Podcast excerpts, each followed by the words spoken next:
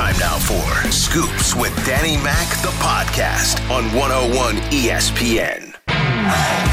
Welcome into the show and a Tuesday edition of Scoops with Danny Mac on 101 ESPN. I'm Dan McLaughlin. Our producer is Colin Surrey. Colin, no Ozarks for you, right? no Ozarks. I have not been to Lake of the Ozarks in, gee, maybe six or seven years. It's been a while. But I take it you had a great weekend. I had an I had a wonderful weekend. I did too. Took my uh, little guy and his buddy fishing. We did a lot of fishing. Uh, socially distanced, of course. And uh, but once we caught the fish, I guess we weren't really socially distanced from them. They were catching a lot of bass. I was catching more bluegill. I want to learn how they're doing the bass, and I'm not as good as they are. And they're 10 and 11, and they're out fishing me, and I've been fishing all my life. So what am I doing wrong, Colin? Oh, that's interesting. You know, I used to fish a lot when I was really young.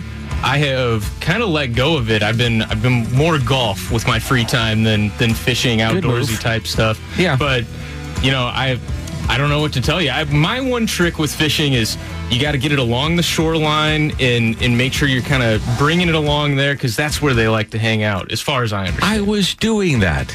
Okay, and they still outfish me, but we had a lot of fun. On the program today, I'll visit with David Kaplan of ESPN 1000 in Chicago. Want to get into The Last Dance. What is the perspective of that documentary in Chicago? and what they want to see with the upcoming 30 for 30 with Mark McGwire and Sammy Sosa. And would the Cubs be one of the top sellers when baseball comes back? There's been a lot of talk about that. And we'll see if Kris Bryant could be on the move and some of the other top players that the Cubs have under contract. A visit with David Kaplan from ESPN 1000 is coming up.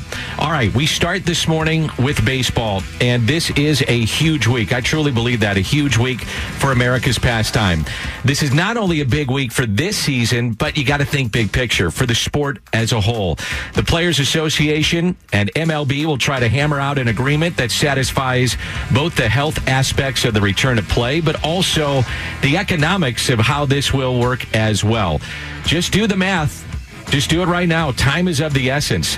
The players have been presented a deal that features 82 games, and I've been told by some they want way more than that. They want around 100, 110 if they could figure that out. Well, that's the case, you need a deal like yesterday.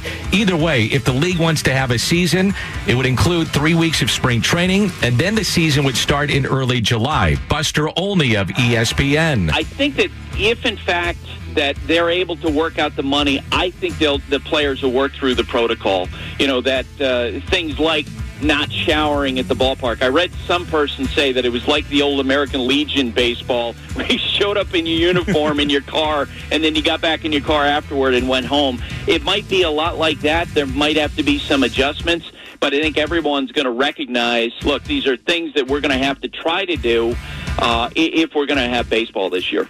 Well, those are just some of the issues that players have to deal with right now. Now, let's think about this. If baseball doesn't return because there isn't an agreement over money, we have big problems. And I mean big, big problems. Here's something that happened to me. I spoke with a friend over the weekend, and she asked me, why wouldn't baseball return if they agree over the safety protocols? And I explained to her that there was a disagreement over money. She was floored. Okay, she was floored. She said, What? She's a casual fan. And she said if they don't play because of money, she's done with the sport. And she goes to a lot of games. So it really got me thinking about this, Colin. I follow this sport religiously. I get the issues that are going on on both sides, owners, players. I read about it every single day. Any article that comes, you know, out. This is how I make a living. I want to see them back on the field. However, it all reminded me that this casual fan doesn't follow this like I do. So baseball doesn't play, and they are out of the national spotlight for what would be probably 17, 18 months, and other sports are coming back and do it with a playoff run, NBA, NHL, and then start their next season, baseball for 2021. What happens to the casual baseball fan? Goodbye. You bet. They're gone. And you said it, Dan. It's about looking at it from the big picture.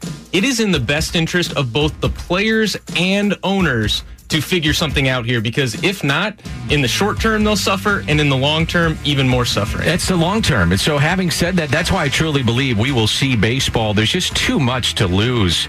Not just money, but the health of the sport to make sure that fans stay with you. We haven't now been hearing a lot from either side recently, and that's good.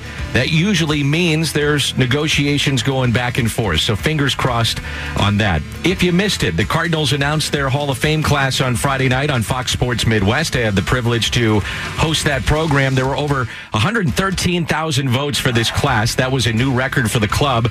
Bill White, former Gold Glove first baseman, member of the 64 championship team, was selected by the Red Ribbon Committee. The fans voted in franchise ERA leader John Tudor. Oh, that's great, Dan. Thanks. I, you know, I appreciate it. And, uh, you know, uh, just really grateful for all the people that voted for me, and grateful to Whitey for you know pushing pushing both Tommy and I in, which was uh, which was a great thing. It's uh, it's it's an honor to be part of the uh, that Hall of Fame family, just Cardinal family in general. You know, I mean, I, have said all along that if I got in or not, it would not have dampened my experience here in St. Louis at all. But but getting in is is it's nice. What will it mean to you and your emotions when you finally do put on that red jacket? What do you think that moment's going to be like? I don't know. You know me, Dan. I'm not I'm not a real emotional person, uh, I, I, so I can't really tell you how I'll react to that. I, I, guess really only time will tell. Like I said, it's a great honor, uh, one that I'm proud of and grateful for, and I don't know. Like I said, it, it, it, will be it'll be obviously be a new experience for me. 705 winning percentage for Tudor, 2.52 ERA in five seasons with the Cardinals. John Tudor, by the way, will be a guest with Randy and Michelle tomorrow morning. Tommy Herr was a member of the 1982 World Championship Club and the NL champions of 85 and 87. It's really hard to put it into words. Um, you know, when, when you look back on your career, you, you know. Uh, there, there's so many great memories, and of course, uh, most of mine were made in St. Louis.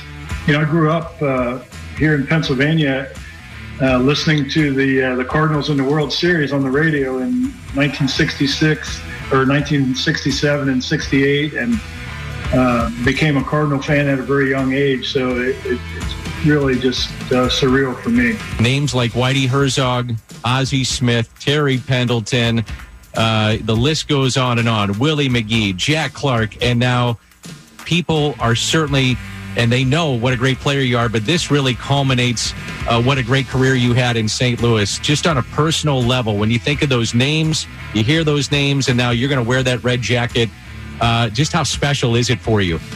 Well, it's very special. You know, it, it uh, to me, it it kind of uh, validates the way I played the game. You know, I was not a, uh, you know, I wasn't a real flashy type guy, but I, I was, uh, you know, I was a grinder. I was out there every day, uh, and I always prided myself in, in, you know, playing the game to win. You know, whatever it took to win the game. So I was I was the kind of player that would advance base runners or take pitches to let guys run, and uh, you know just just kind of do whatever uh, my part was to, to help win. And and I think this uh, this kind of validates that. You know, this getting elected into the Hall of Fame kind of uh, validates that the the fans appreciated that uh, that I played that way and the contributions that I made during that uh, great era in Cardinal history. It was a great era. So congrats to Tommy Herr and John Tudor. Now, I had a ton of people reach out to me about the omission of Keith Hernandez. Look, Keith Hernandez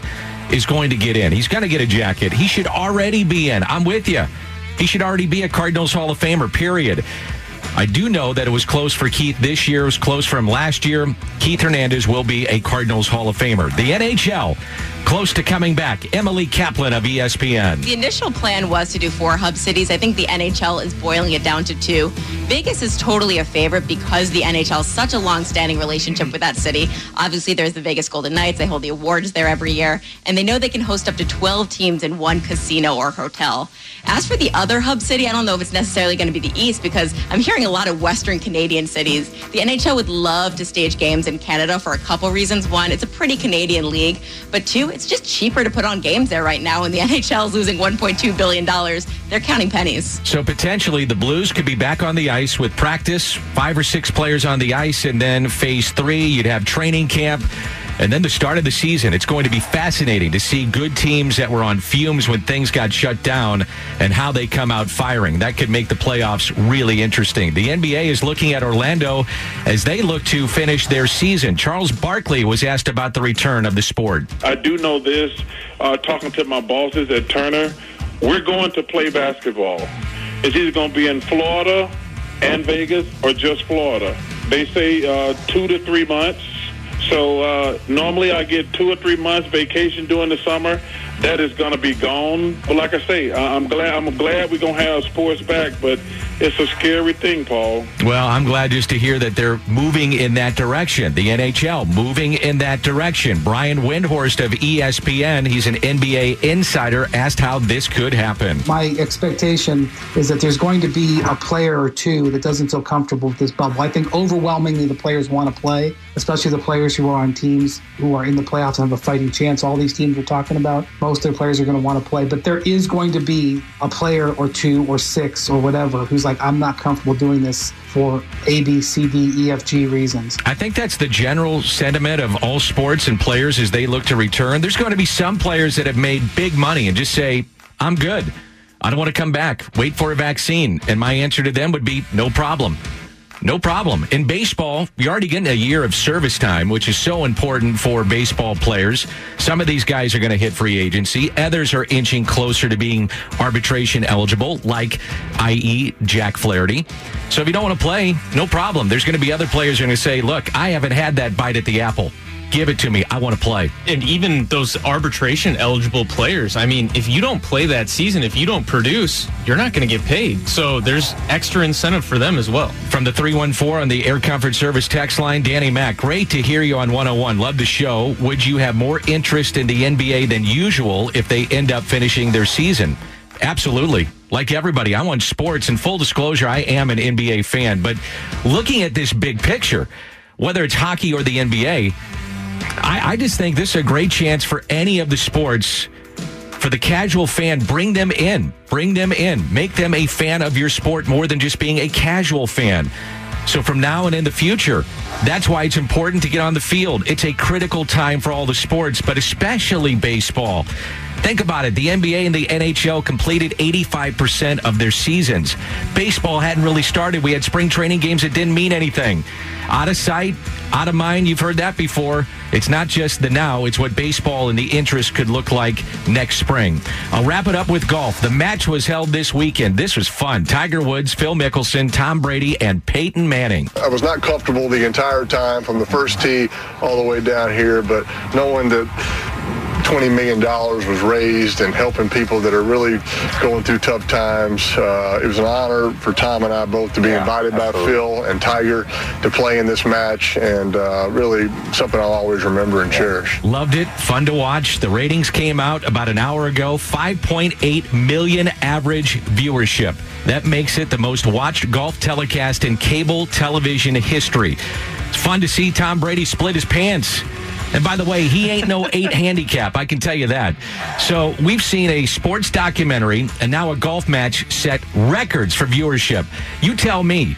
You think we as a society miss sports? The ratings for actual live sporting events would be massive. Massive. Air Comfort Service text line 65780. Rhino Shield Mic Drop. We'll get to those in our third segment. Coming up, we will visit with David Kaplan of ESPN 1000. More of what you want to hear. Scoops with Danny Mac in podcast form on 101 ESPN. He is one of my favorites that I get the chance to run into on the road during the winter months. I call basketball with David Kaplan. Have done so for many, many years. He's also a host at ESPN 1000 in Chicago. Wanted to get him on to talk a little bit about the Cubs, what they may do when baseball comes back, but also get his thoughts on the last dance. Dave covered those teams. He lived through it, now talks about it daily. David, I hope this uh, conversation finds you healthy and well with you and your family. How are things going? God bless everybody is a okay, washing our hands, social distancing, and uh, things are good, and I hope I trust everything is good with your family and everybody listening. You bet. Uh, let's talk about the Last Dance. Now we're about a week removed from it. What's the uh, the feeling in Chicago having watched now the Last Dance? Uh, you know, it's funny. People are they, they can't get enough of Michael Jordan, and he hasn't played for the Bulls in 22 years. So they gobbled up the Last Dance, and it gave great content to people who do what you and I do, which is talk sports. And this city just went crazy for it. But it's funny to see how many former players and media types that covered those teams that have come out and said, "Hey, guess what? You know what? Uh, he wasn't telling the truth." He Sam Smith came out last weekend said Michael Jordan didn't tell the truth. He was never coming back in 1999. Uh, never going to happen. And for him to come out and say it is a straight out lie. Horace Grant was on my radio show last week and buried Michael. Said that 90% of what you watched in The Last Dance wasn't true and that he felt I think the right word was he felt that he that Michael had thrown him under the bus, called him the snitch to Sam Smith for his book, The Jordan Rules. It's a straight out lie. And there are more than a few teammates, Scottie Pippen included, that are none too happy with Michael right now. Do you think Michael even cares about that? Um, probably not. But I think everyone, Danny, tries to. They want to be liked, and to hear good guys like Bill Cartwright come out and say, "Yeah, all the stuff that was shown never happened, never saw it." So for people to say that, I'm sure deep down part of it has to bother him. You mentioned Horace Grant, and you mentioned that he was on your show, which then made national news uh, on the sports scene. What was Horace's biggest, uh, uh, you know, gripe in terms of how he was portrayed in this quote unquote documentary? Uh, a couple things. One, as I said to you, he was he was not the snitch to Sam Smith that Michael portrayed him to be, and that really ticked Horace off. And then the story came out that they had been on the plane after a loss, and Michael said, "You can't, don't give him any food. He played terrible tonight." And so I asked Horace, "Is that true that Michael tried to keep you from eating?" He said, "Yeah, he barked from his seat, but he never ever would have gotten out of his seat because, quote." I would have beat his ass. There would be no Air Jordan and there'd be no six championships. Smarter than that. I could have taken him. So, yeah, there's there's more than a few bruised feelings. And from what I've been told by somebody very close to Scottie Pippen, is Scottie is furious that the documentary, while episode 10 showed him gutting out playing with a bad back in game six when they beat Utah in 98, but the rest of it is Scottie is selfish. He didn't get his surgery because he didn't want to screw up his summer. Scottie is selfish. He signed a contract that he was advised by his agent and Jerry Reinsdorf not to sign, and then decided to blame everyone else because he was being underpaid. Scottie had a migraine. Scottie had 1.8 seconds.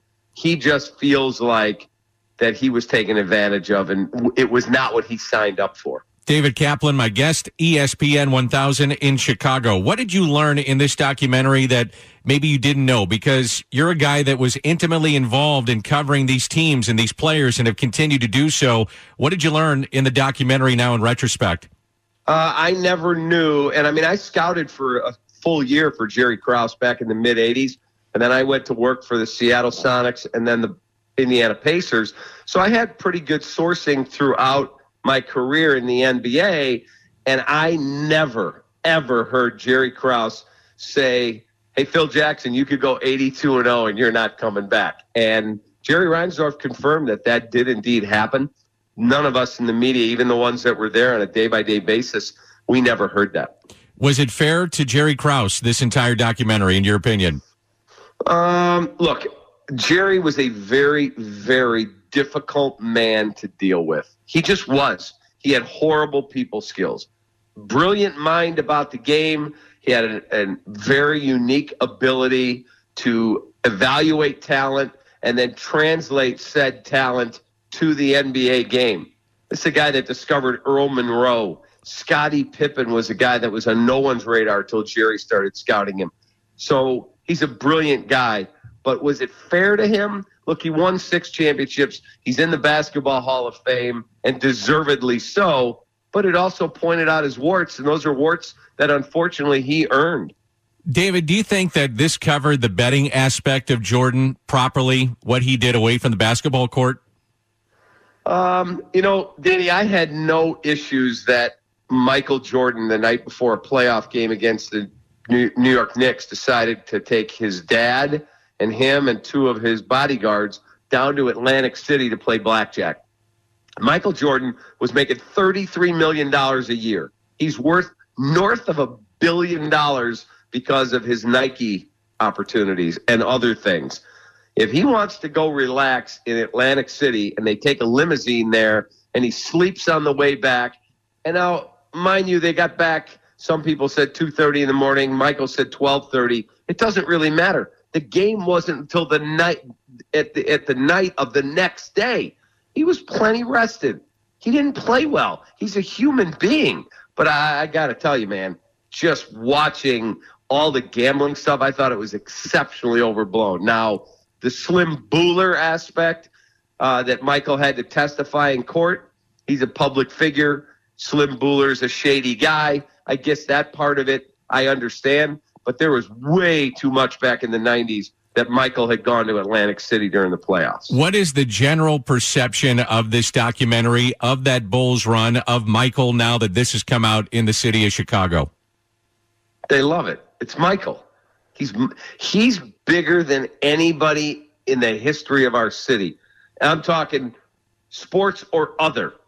He's the biggest thing to ever come through our city. And if you throw out the name Oprah Winfrey, people will go, "Yeah, she wasn't from here. She's from Mississippi, came here, did a talk show, and then became global and moved to California and had a lot of success there."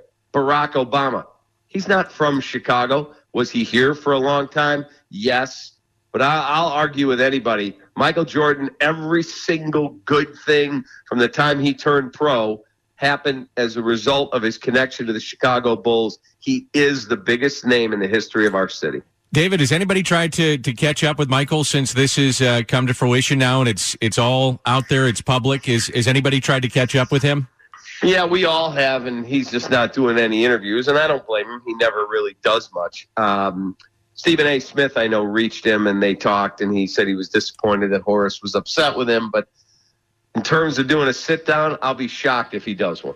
Connection to the city of Chicago still, or the Bulls organization, or Jerry Reinsdorf? Is there any connection between Michael and, and those groups?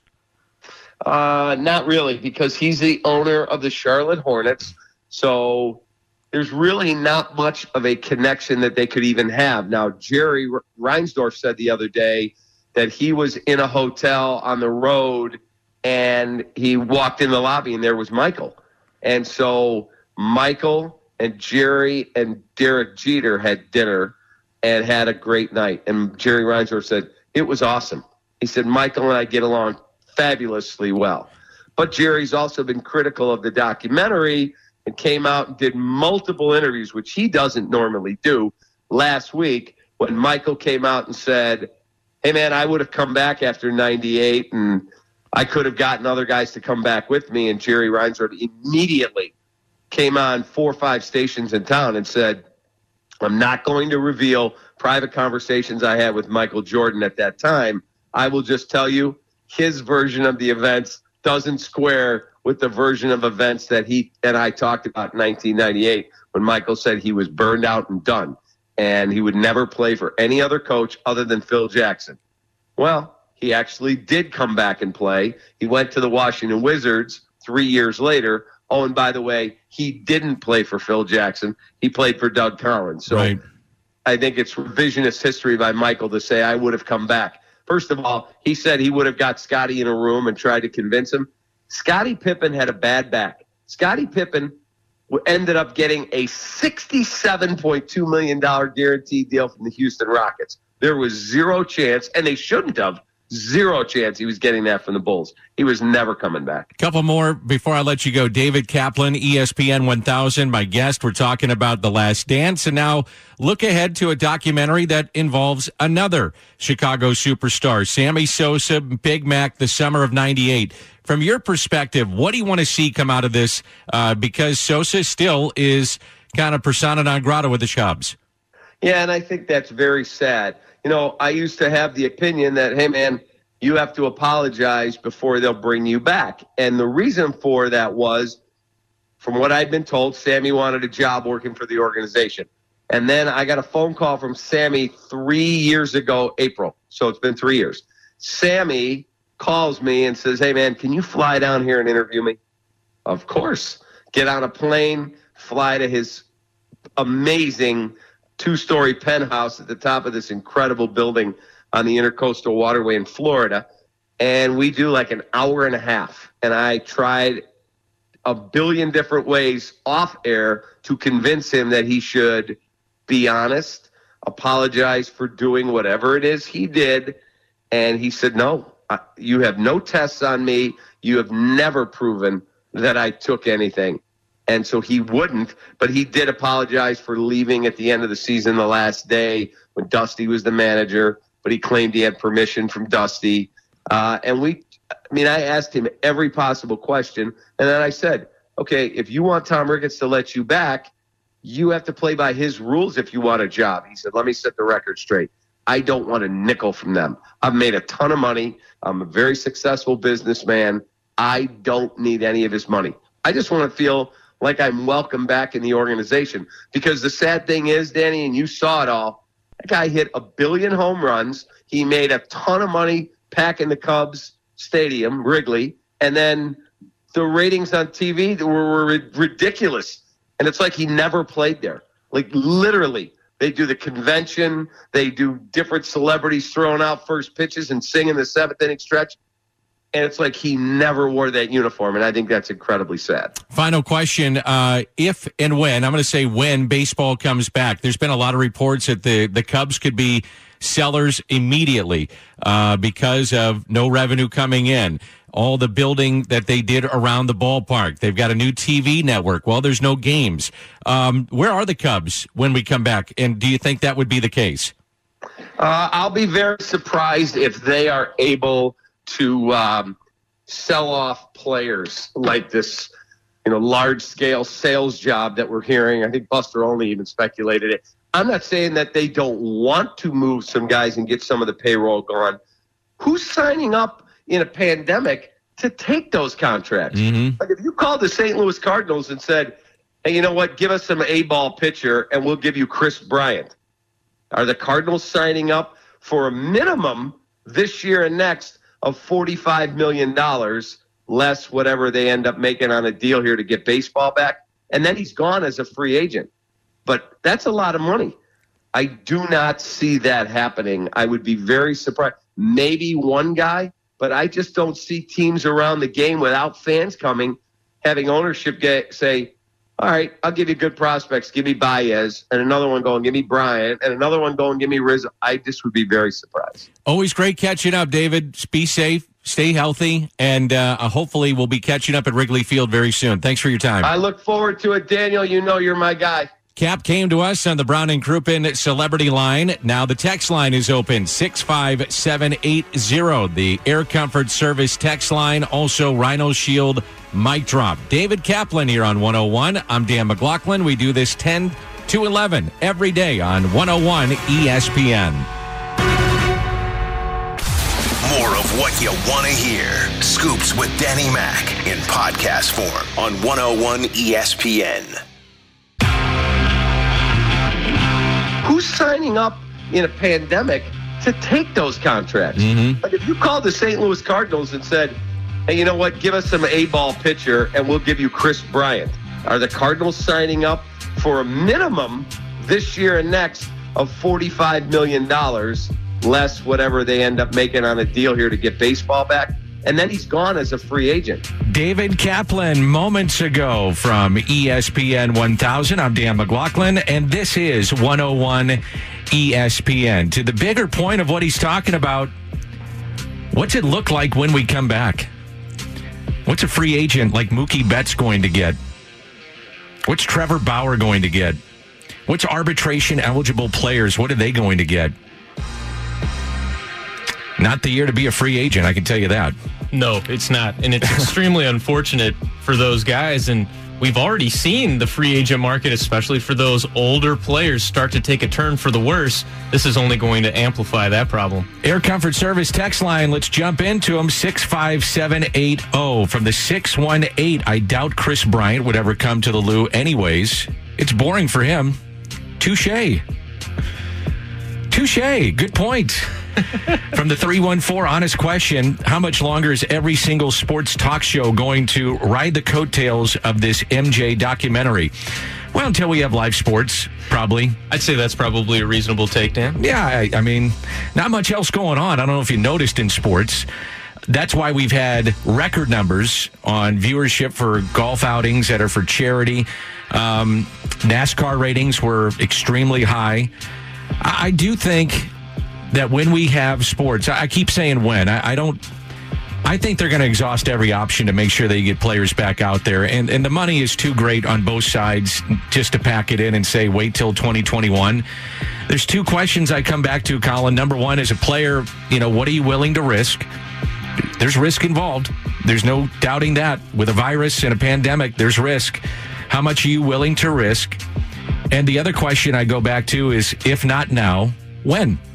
So if you're not going to come back now, and we're in the same boat, let's say spring training 2021, you're not going to do it then until there's a vaccine? I, I don't know. I, I I don't think anybody understands that. So I think you have to exhaust all your options right now. It's imperative that you say, hey, and, and, and at least do this too. You put it out to the general public and your fan base that we gave everything we did uh, in this agreement. We gave you everything we could. We tried. It didn't work out. We tried. It just didn't work out. We folded up. We're waiting for 2021. I think most fans would say that's reasonable. Okay, I get it. Maybe you all collected somewhere, virus broke out, teams had to stop, they had to go self quarantine. You tried. At least you tried. Um, and I do think that that's what fans want. I, they just want to see live sports back again, safely, properly. Um, but you have to try. You have to try to get back on the diamond, on the on the ice, on the floor, whatever the case may be. Well, think about if you're a fan and your favorite team is playing, you can accept a lot of failure from your team. You need to see the effort. The the trying, the want to has to be there. And if they don't see it from the league, it's going to turn so many people off, especially if it's about money, Dan. If it's about money, the 260, that is in uh, Indiana, I believe. Danny Mac, great to hear you on 101. Your thoughts on the third baseman of the Oakland A's compared to Olin, uh, Nolan Arenado? Uh, you're talking about Matt Chapman, and he is probably the biggest major league star that you don't know much about. Oakland, we saw them last year come through St. Louis, and then we went out to the West Coast and played them in interleague play. So I did a little research on Matt Chapman. If memory serves correct, a couple of years ago, he was third best in WAR. It was behind Mike Trout, Mookie Betts, and then Chapman. He's won a Gold Glove. Uh, he's also won the Platinum Glove, which is the best defender in the American League. Um, and this year, I was looking at projections. I think Mike Trout was the only one that was going to be ahead of him in WAR, which is how you measure players in a general sense. So. Yeah, uh, with Oakland's situation financially, you would think that there is no way that they would be able to keep him. Now, in a normal season, if he becomes a free agent in a couple years, he's the next guy or one of the next guys that's going to get one of those huge deal, you know, deals. Mookie Betts would get the 200 million plus. Chapman would get that as well, which that means he's not staying uh, with the Oakland A's. From the 636, I gave up on baseball after the lost season in the 90s. I came back a little bit with Big Mac and Sosa, that chase. World Series was fun to watch, but never scheduled life events around any games. But if they lose season due to only money, I am done. Will never purchase another item with an MLB logo on it. I think a lot of fans feel that way. And again, it goes back to the point of you got to try. And I, I just look at it this way, too, from our opening monologue, Colin, that if you're Major League Baseball, you really haven't had a substantial game of meaning since you know late November with the Washington Nationals winning the World Series. A lot of fans they may follow spring training a little bit. Um, you know the diehards are going to be into it and trying to figure out rotation and bullpen guys in lineup. I'm one of them. But the general fan is like, well, when opening day is here and Clydesdales are rolling around Busch Stadium, that's when I start watching the games in a great baseball town like St. Louis. So you look outside of St. Louis, take you outside this bubble of a great baseball town. And let's just say you don't play 17, 18 months of meaningful baseball. And then you have hockey and the NBA trying to get back on the ice and the floor in what is their best time, which is even without crowds, pursuit of a championship. So every game means something. And I think the NHL playoffs could be fascinating the way that they're setting it up with the two hubs and teams that probably wouldn't have made it during the normal finish are now going to get in and everybody's rested. Um, it, it, could be just great theater. And so baseball becomes an afterthought. And I, I shudder to think about what the casual fan then does with baseball when it comes back. I really am worried about that. Dan, we live in an ADHD society. If you are not keeping your name or your brand or whatever it may be out in the out in front of people's faces constantly, you will lose all of that recognition. And Major League Baseball stands to lose all of that if they are not able to come up with a deal within what we're talking about like the next 4 or 5 days. And we're also talking about ratings on when you have a live event that could be massive. And I, I, go back to this point that we're all starving for not only a live event of sports, but you probably have exhausted a lot of your Netflix options and HBO Go and Showtime and those kind of things. So you're looking for something outside of watching the news and the the gloom and doom of what we see every single night. So your casual fan, not the diehard, but your casual fan will jump in. And you will get fans that say, I really enjoyed watching Kolten Wong. Man, that Paul DeJong is a good player. Bader, I, I, I love how he plays defense. You know, and they're going to say, yeah, I'm sticking around. You know, I'm, I'm not only going to watch this year, but I, you, you brought me back in. I'm back in to be back in in spring training of 2021. I'm back in opening day next year. And that's where you cannot be short sighted and think that – well, we we just packed it in when we couldn't come to a financial agreement. And when you have the amount of American people that are out of work, unemployment, money is not going to fly. It's just not going to fly. There's going to be a lot of people that are upset if you don't come back and play because of the issue of money. Now, again, if it's an issue of safety and the protocols and it just didn't work, I applaud you for trying. You at least tried. It just didn't work. But if it's about the money, uh uh-uh, uh, ain't going to fly. It is right now 1046 in St. Louis, and our time check is brought to you by Clarkson Jewelers. Colin Surrey, our producer. I'm going to say co-host too. I'm Dan McLaughlin, and uh, this is fun. I do this every day now, and 101 gave me a show from 10 to 11, which has been a lot of fun for me because I need to try to stay sharp. And you guys on the text line and the mic drops and things of that nature, you, you make me think of uh, different things that I don't think about with this. And I want to get back to work doing baseball games. But even when we come back, I'm going to continue to do this. And it's been a lot of fun for me. It's taken me back to when I got into this business, which was to do radio, and no one's in my ear telling me to read a promo. So I kind of like that. Colin occasionally will yell at me during the break, though. Yeah, I'm it, not getting in your ear during the segment. Dan, come on, give me a break. You're right. It's usually during the break, and you're, you're pretty tough. I mean, you're like Dan. You're not you're not staying on clock, and I understand that. But I've got so many thoughts and I can just talk. That's what I love about doing radio. It makes it fun. Dan, that's what I love about this show. This is a one hour meat sandwich of sports. And if you if you love sports, this is your show. I try to fit a lot in. We only have an hour. So, by the way, can I do one more mic drop or a text message here? Go for it. All right, 314. Dan, what is your take on MLB draft down to five rounds? Major cuts to minor league baseball. How does this encourage a love slash desire the game for our youth? I'm not sure it, it, it stops that. I mean, we've got Little League going across the country. Texas, places here in St. Louis or outside the area in the county. A lot of kids are playing down in Florida. I don't see that that is going to cut their love of the game if there is not, you know, more rounds in the draft or some of the teams that get eliminated in minor league baseball. It still comes down do you love the game and do you love playing the game? And if you're good enough then to advance, um, that's what you worry about with as you advance in high school and college. I do think though it is fascinating after this draft what happens to some of these players that were college kids that did not get drafted in the five rounds? Do they go back to college? And if you don't have football in the fall where that money trickles down to the quote unquote lesser sports financially, what happens to college baseball? That is my concern moving forward. You're listening to 101 ESPN. More of what you want to hear. Scoops with Danny Mac in podcast form on 101 ESPN.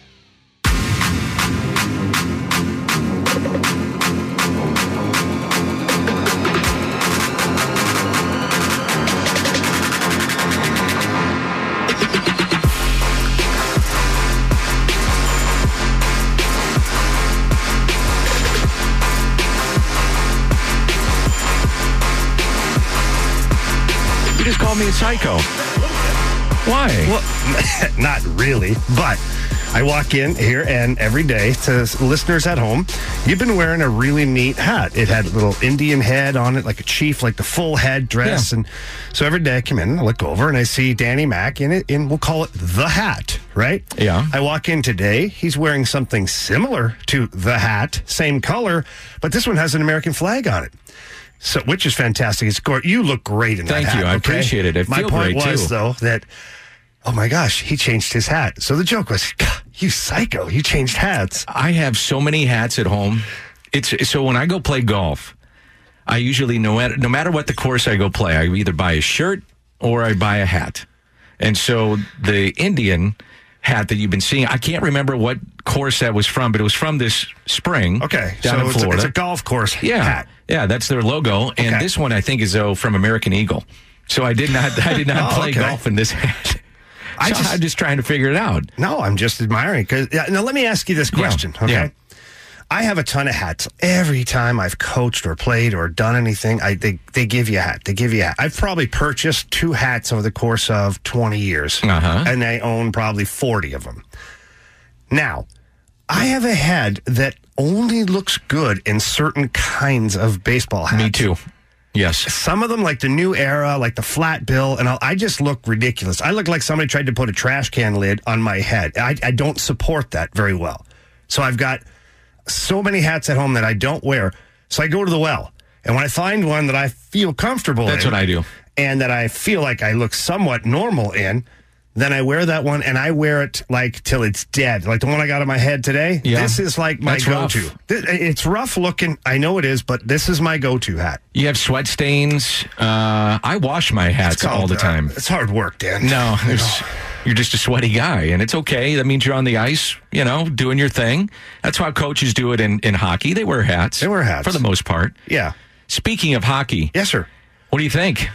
Well, I'll tell you what, hockey seems to be uh, looking like they got their you know what together. Yeah. Um, you know, I'm not going to go cashing those checks before uh, I know what's going on here, but at least they have a cohesive plan. And that was the biggest takeaway for me was that it's not this back to sport with crazy ridiculous things written in it. Like no offense to major league baseball but they as much as they tried to dive into all these factors it got kind of silly in some of the stipulations whereas the NHL I think the verbiage they used was much better in the fact where if at all necessary um you know then the player can do this. If it requires it otherwise please don't do it. Like that kind of thing there it, it just makes more sense when you read the language of it. It kind of seems like it's more ready to go that model and i think that uh, so you're saying there's a chance Yeah. you know with hockey but again i'll go back to the beginning of all this they only have playoffs to get done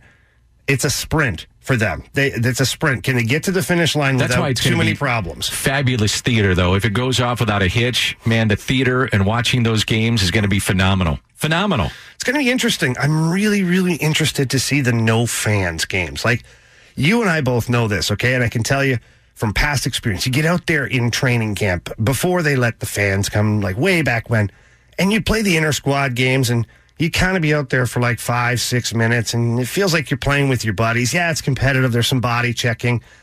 And then all of a sudden, that one thing happens. Somebody takes a run at somebody, somebody slashes somebody, something happens, and then the game goes from zero to 100, and there's like four people watching. Yeah. And you've got this like scene from Braveheart on the ice where people are running into everybody all over the place and the intensity's through the roof. So for me, I'm just, I guess I'm trying to picture how long will it take in these games without fans for that to happen? I think it'll be become uh, just it'll be the new norm. I think players will adjust. I, it's not ideal, clearly. I mean, you feed off the crowd. You're a former professional player. You feed off that. As an announcer, I even feed off the crowd. I love hearing a big crowd and a big moment, you know. But um, I, I think, though, with with how much is on the line, I do think the players adjust. I really do. I, they just find a way to do it and self motivate too. It's going to be a talent. It really is. The preparation for each team and whatever team can get to game intensity quicker in those games, they will be more successful. And coaching becomes big in this and how you motivate your team, those kind of things. I asked Mike Shildt that a couple weeks ago. Have you thought about no fans in the stands? He said, absolutely. It's part of the new norm of what I'm paraphrasing, but part of the new norm that we have to deal with to make sure that number one, our, our players are safe and they feel comfortable in the environment. But then once we're playing, you know, this is these games matter. And in baseball, if it's only 82 games, it's a sprint to the finish. I mean, 82 games is a blink of an eye, really. So to me, that's that's part of the coaching staff and their responsibility, not only to get the guys in the right position to play, but now we actually have motivation to try to get through and do the best you can. Couldn't agree more, brother. Couldn't agree more. Jamie Rivers, Brandon Kiley, BK and Ribs coming up. They'll have you from 11 till 2. I'll be back tomorrow at 10 with Scoops with Danny Mac. Colin, great job as always. Thanks, my man. Thank you. You got it. This is 101 ESPN. You have been listening to the TV voice of the St. Louis Cardinals, Scoops with Danny Mac on 101 ESPN.